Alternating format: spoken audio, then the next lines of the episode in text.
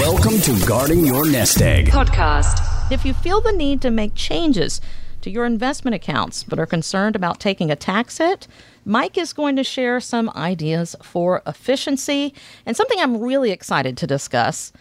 Oh, here it comes. What Rock and Roll Hall of Famers have sold over 150 million albums, but have made the majority of their money from a video game. You are not going to believe it's blew my mind. The business part. Of I've missed band. out. I'm just not a video games person. So there's all these industries where it blows my mind how much money Yeah. people make doing things that I'm not personally interested in. It's hard for me to wrap my brain around it. Well, your kids may know about it, Mike. That could be. Well, my where we- daughter wants to be a video game That's designer. right. Yeah. She's in school for that, isn't she? She is, yeah, and she's doing well with it. Got uh, accepted into the program, and so it- it's awesome. But when she said, I don't know, five six years ago, that's what I want to do for a living, Dad, I immediately went into dad mode. And I was like, well, sweetie, maybe, um, How are you really going to make money, though?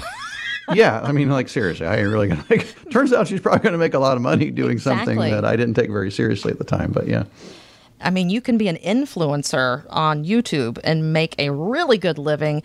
Granted, that is not you, Mike. That's not me. don't that's get me not our started on influencers. Yeah, I know, Katie- but that's a profession. My wife, now. Katie, not my daughter, Katie, is uh, into an influencer that pushes uh, makeup products. Okay. And I think my wife, Katie, is officially her best client because there's stuff coming in.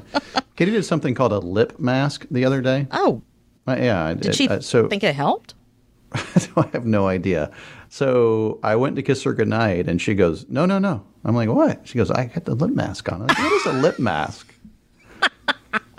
so anyway, just so See, but somebody's making a living by promoting a lip mask. That is insane. But if it works, hey, good for them and it's a good whole other industry. Apparently, I'm going to miss out on because I don't understand. Well, if her lips are the- nice and soft, you're not missing out, my friend. Think about it. we'll see what happens. If you've got questions about anything financial and you're near retirement or already there, we're going to discuss a lot of things that pertain to your 401k, IRA, stocks, bonds, mutual funds, taxes, and retirement. But if you've got specific questions, you can connect and interact with us anytime at guardingyournestegg.com. It's obvious, at least to me, that our economy is in a very weird and uncomfortable place, with inflation now just over 9%, the highest rate in nearly 40 years. You know, Mike, the talking heads don't seem to be all on the same page about what trajectory our economy is heading in. But Chris Harvey of Wells Fargo Securities shared with MarketWatch why he believes investors should prepare for a possible recession. the consumer's balance sheet, about 25% of it or close to a quarter of it is in equities. And with equities down 20% or roughly down 20% in the first six months of the year, what we're going to see is that weigh on consumer sentiment, which is going to weigh on, on discretionary spending and ultimately the economy. The one thing we say is the equity beta for the economy has never been higher in the last 50 years. And so we're very worried that, that we are going to have a hard, uh, hard landing or recession, and it's going to be driven by the consumer. Now, you've talked about discretionary spending being an issue in the past. Is this something you agree with?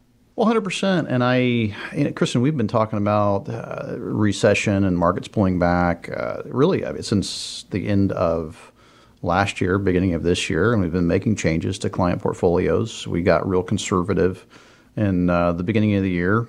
Back in March, went ahead and moved retirement accounts, things like IRAs and Roth IRAs, so it's not a taxable transaction. We went ahead and moved to cash and just to protect money. And frankly, I was asked the other day because I think our listeners probably agree with this based on the phone calls that we're getting.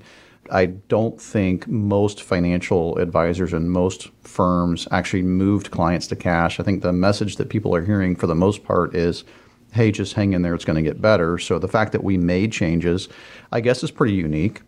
Oh, by the And, uh, way, um, yeah. our team let me know that we got some calls last week of people saying that, hey, I've got an advisor and they're charging me a fee, but nothing has changed in two years. So basically, they're being forced to hang in there. Yeah, I mean, that's the industry as a whole.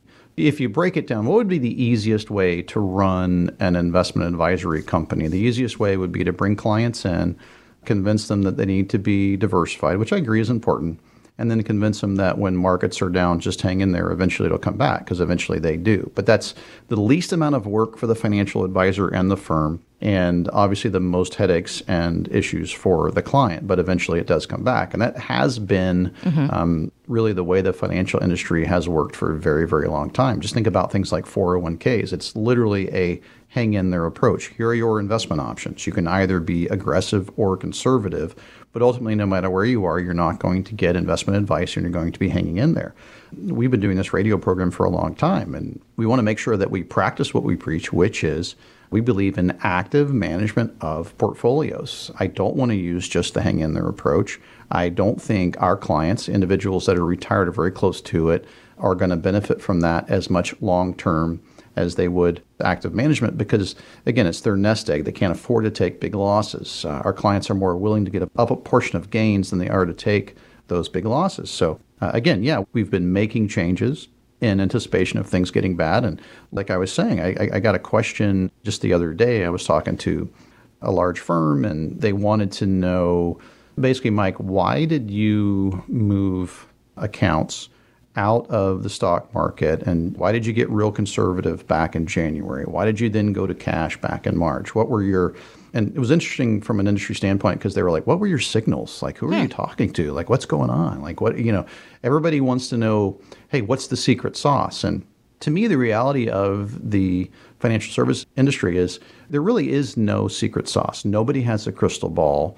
And if there was a secret sauce or a crystal ball, somebody would just take that, find a way to manipulate it, then the markets would change. Mm-hmm. Right? It would just the idea of Wall Street is a, it's a zero sum game, meaning for someone to make money, somebody has to lose money, so it's constantly evolving. And so, in the most basic way, I answered that question, and I said, well, I think it's not that we don't have triggers or indicators, but I just said, listen, if you took a look back in December of 2021 at everything that was going on in the economy, and this is obviously pre, you know, Russia, Ukraine, and everything else. You took a look at what was happening in the economy, the stock market, and real estate. If you didn't come to the conclusion that this wasn't sustainable and that eventually we were going to have an issue, and that, by the way, you can't print all this money and just give it to people and not have inflation issues and not eventually have this, I mean, it all eventually ends badly. So again, I, I oversimplified it, but I said, you know, so we just decided that the potential for markets going higher was outweighed by the potential for markets going lower, giving everything that was going on. And our clients are retired or close to it. So we want to make sure that we help them protect and grow their assets. And so it's really that simple. Now, that's turned out so far to be a good move, but moving forward, we still have to find a way to help our clients protect and grow their money. So, what I do like about this market although it's I think going to be very bad here through the end of the year, is mm-hmm. that I do feel it's predictable. So there are ways to make money in this market, and I would just encourage our listeners: don't hang in there, don't take that advice. At least get a second opinion. Give us a call. Find out have we been doing better than you're doing? If we have been doing better than how you've been doing, then maybe you want to find out how it is we're going about that. You know, maybe what we would recommend to you my fear is that a lot of people right now are out there frustrated with this current market. They're going to bury their head in the sand and say, I'm just going to wait for it to come back. I'm afraid it's going to take a while. And there are opportunities in this market, and we would love to share them with you. A recession would impact Americans in every tax bracket, and I found CNBC's recent millionaire survey very interesting, Mike. They spoke hmm. with people that have at least a million dollars in investable assets, possibly some of the clients of Talon Wealth, who knows, Mike? But so far, that group isn't panicking or selling. Most are raising more cash and moving more money into short term fixed income investments because of rising interest rates. Is that a good strategy for those of us that may not quite have seven figures of investable assets?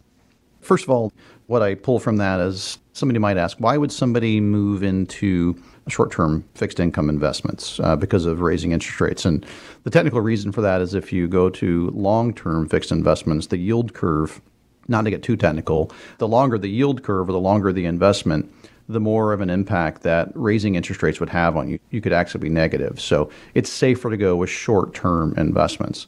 Personally, I believe we're not using lots of those investments. So whether it's a millionaire or it's not a millionaire, uh, whether that's their portfolio or not, I, I think we're talking about sort of an industry standard where many, many people and, and the majority out there are getting advice, things like hang in there or well, hey, just move to if you're if you're afraid of the market, we'll move you to again short-term fixed income investments. Uh, that's just another version to me of, of burying your head in the sand. I, first of all, if I was going to do that, I would have wanted to do it back in January because otherwise I would have gotten really beaten up in this market up till mm-hmm. you know this summer. Second, if I do it now, I'm a little late to the game because the market's already down quite a bit and those investments may not do that well. But third, we're not looking at all of the investment options that are available to everyone that's out there. So if we look at our investments in terms of, well, my options are cash, short term fixed investment options like bonds or stocks, well, that's three options. And I get it. Right now, maybe I wish I wasn't in stocks and I just want to go to cash or short term investment options. But if you actually take a step back and take a look at all of the options that are available, there's a lot more out there, Kristen. And we want to share that with people because I think this market is creating lots of opportunities to make money. And if you'd like to know more about those opportunities, reach out to Mike at guardingyournestegg.com. Now, a little something different on our podcast about one of my and probably your favorite rock bands of all time. Yes, Aerosmith. They have sold over 150 million albums in their career, and each member has an estimated fortune of well over $100 million each. But according to PC Magazine, yes, I did some nerding out the other day, the majority of their money came from licensing 29 of their songs to Guitar Hero, the video game. Now, this isn't really a new trend for musicians these days. I mean, they're getting less money from album and download sales. More and more are making money from things like endorsements, concerts, and even video games. That's their well, bread and butter. Have you ever played Guitar Hero? Yes, I have. It's been a long time. Long time ago, yes. It was fun. I haven't done it, but uh, Oh my gosh, we should do that like with the entire Talon team. I mean, it's a lot of people. Number one, uh, I but don't do some us. This was a long time ago, but you, you know, you get the guitar, mm-hmm. you know, sort of multiple guitars, that little tiny guitar thing. Yeah. Um, but I don't. It, it makes me feel old even talking about Guitar Hero. I don't know if they sell it anymore. I was going to say I don't know if yeah. it's even popular anymore. Since your daughter is going to school to make video games, will you please check in and find out if we are out of touch because we probably are. Yeah, unfortunately, I don't think Guitar Hero is her thing, but uh, she's not as much of a Aerosmith fan as we are. I tried really so. hard when she was young. You know, I only played classic rock in the car growing up. So, uh, but we'll see how that turns out. You're a dad, you're a husband, you're a son, you're all these things, but you're also a fee only fiduciary financial advisor that happens to like rock and roll. Mm-hmm. But the rock and roll part aside, Mike, what is your advice to people listening this weekend that may feel the need to make some changes to their investment accounts because of the environment we're in? But are worried about taking a hit from Uncle Sam. I mean, a hit from Uncle Sam is a thought process in a lot of things we do, but especially investing. It's obviously a more complicated thought process because taxes uh, they change, and you try to figure out how's the money going to be taxed. But this, we would be addressing individuals that have accounts outside of things like an IRA or a 401k or a 403b or TSP account. So money falls into different categories. So you've got money that's tax deferred. So that would be again IRAs, 401ks, TSP, your your retirement accounts you probably set up with an employer or that you've been making contributions to over time. You had okay. the ability to make a contribution without paying tax on it. And that money can continue to grow. Uh, what's referred to as tax deferred just means you're not paying taxes on the gains even if you trade the account until you actually take distributions or take money out of that account and then it gets taxed as ordinary income. So this wouldn't apply to, to anyone there as far as Uncle Sam until they actually pull money out. Okay. But for individuals that have things like um, joint accounts, so maybe husband and wife or uh, spouses or individual accounts or trust accounts, all of these accounts are, are taxable when you make the transaction. So what we find, and, and particularly now, since we're coming off of the longest bull market in history. So markets have essentially been going up, not straight up, right, mm-hmm. but up since March of 2009. There's a lot of gains in there over that period of time. And depending on when you invested, you could have very, very significant capital gains. And you, you, take a look at your portfolio, and this is where a lot of advisors will say, hey, just hang in there. Don't worry about it once you go higher. Because if you do start making trades, then those trades may be taxable. And you have to make a decision well, do I just go ahead and pay the tax on it to avoid further losses in the account? Or do I just hang in there with the belief it'll go higher? So I give you an example of conversations we're having in the office about this. I'm going to do an analysis on the current portfolio and find out exactly what those capital gains are. So in some cases, people rode the market up, but because now markets are down, mm-hmm. maybe they don't really have much in the way of capital gains. Maybe they're making the assumption that they're going to have to pay taxes if they make changes, but the reality is that they really wouldn't have to pay tax, or maybe they would actually get a, uh, tax credit because they have a loss, or maybe the gains are less than what they thought what they would be.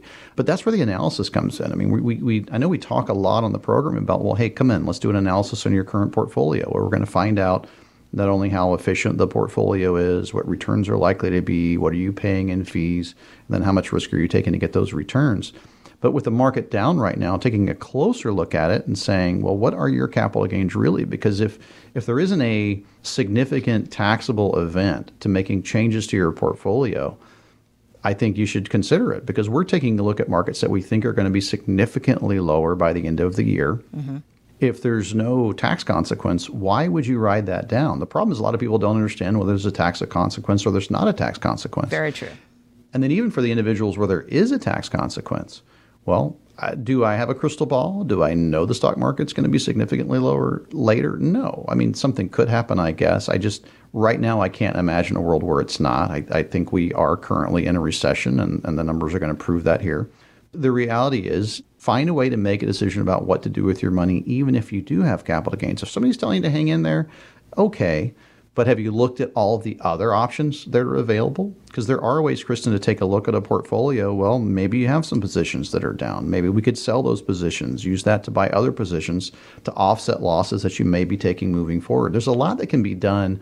I think one of the biggest issues is as our industry, and what I mean by that is the financial service industry as a whole, for the most part, isn't set up to help people actively manage portfolios or be tactical in the management of it. It's really set up to just sort of collect assets and convince people to hang in there and don't worry about it eventually get better. Uh, we talked about it earlier in the, the program. That, that's a much easier business model for large corporations mm-hmm. that are having to manage multiple branch offices across the country, hundreds of advisors across the country. You know, trying to get all of that to work seamlessly through active management is very difficult. And so typically they just opt for hang in there, and, and, and unfortunately, clients suffer. Kristen, we would be referred to as a successful but boutique private management firm. Oh, I like boutiques. That, yeah, well, sounds cute, right? But we are structured to help clients actively manage portfolios. And if we can provide value in doing that, then it makes sense for people to work with us. I would define value as well. If we can show you how to get a higher average rate of return, net of any fee you would pay us, then it might make sense. If we can also show you how to take less risk to get those returns, it probably makes more sense. But starts with an analysis we do that for our listeners complimentary. This is this is this is this is guarding your nest egg with Mike Lester. Catch up and interact with the show anytime at guardingyournestegg.com. Mike Lester is an investment advisor representative of Talon Private Wealth LLC, an SEC registered investment advisor. Talon Private Wealth and this station are not affiliated. Information presented on this program is believed to be factual and up to date, but we do not guarantee its accuracy and it should not be regarded as a complete analysis of the subjects discussed. This information should not be considered tax or legal advice. Discussions and answers to questions do not involve the rendering of personalized advice, but are limited to the dissemination of general information.